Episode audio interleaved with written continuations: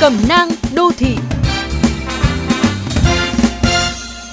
Các bạn thân mến, khác với mọi năm, hai tuần trước kỳ nghỉ lễ 30 tháng 4 và mùng 1 tháng 5 năm nay, chứng kiến sự bùng nổ các chuyến du lịch. Nhu cầu đi lại trong nhân dân tăng đột biến, lưu lượng phương tiện gia tăng, làm tăng nguy cơ xảy ra sự cố và chạm. Điển hình là vụ tai nạn liên hoàn ba ô tô trên quốc lộ 1A ở Quảng Ngãi vào cuối tuần qua. Do đêm khuya, đường vắng, tầm nhìn thấp, các tài xế điều khiển xe chạy nhanh mà không giữ khoảng cách an toàn. Hậu quả của việc dồn toa khiến cho một người tử vong, 8 người bị thương. Thực tế, lái xe nhanh, không giữ khoảng cách an toàn là một trong những nguyên nhân chủ yếu gây nên những vụ tai nạn thảm khốc, để lại hậu quả nghiêm trọng. Không phải ai cũng nắm vững quy định về nội dung này, và một số người nếu biết cũng chủ quan, thiếu nghiêm túc chấp hành.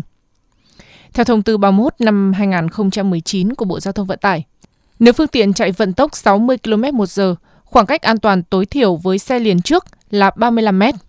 Nếu vận tốc từ trên 80 đến 100 km một giờ, khoảng cách an toàn tối thiểu là 70 m.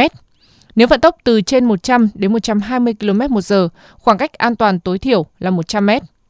Trường hợp đường xấu, quanh co, trời mưa, có vật cản, tài xế cần điều chỉnh khoảng cách an toàn lớn hơn quy định. Không phải ngẫu nhiên, trên các tuyến cao tốc thường có biển đo khoảng cách 0m, 50m và 100m, giúp các bác tài ước lượng khoảng cách với các xe cùng chiều. Trên các tuyến quốc lộ, tỉnh lộ cũng thường có các biển báo nguy hiểm, chú ý đi chậm, đoạn đường thường xảy ra tai nạn. Việc chủ động đi giãn cách với xe phía trước không chỉ là kiến thức phổ thông mà còn là một kỹ năng sinh tồn, cho phép các bác tài có thêm thời gian để phản ứng trước những tình huống bất chắc. Nó có thể là một lý thuyết cơ bản mà nhiều người tặc lưỡi. Biết rồi, khổ lắm, nói mãi. Nhưng sẽ không bao giờ là một bài học cũ.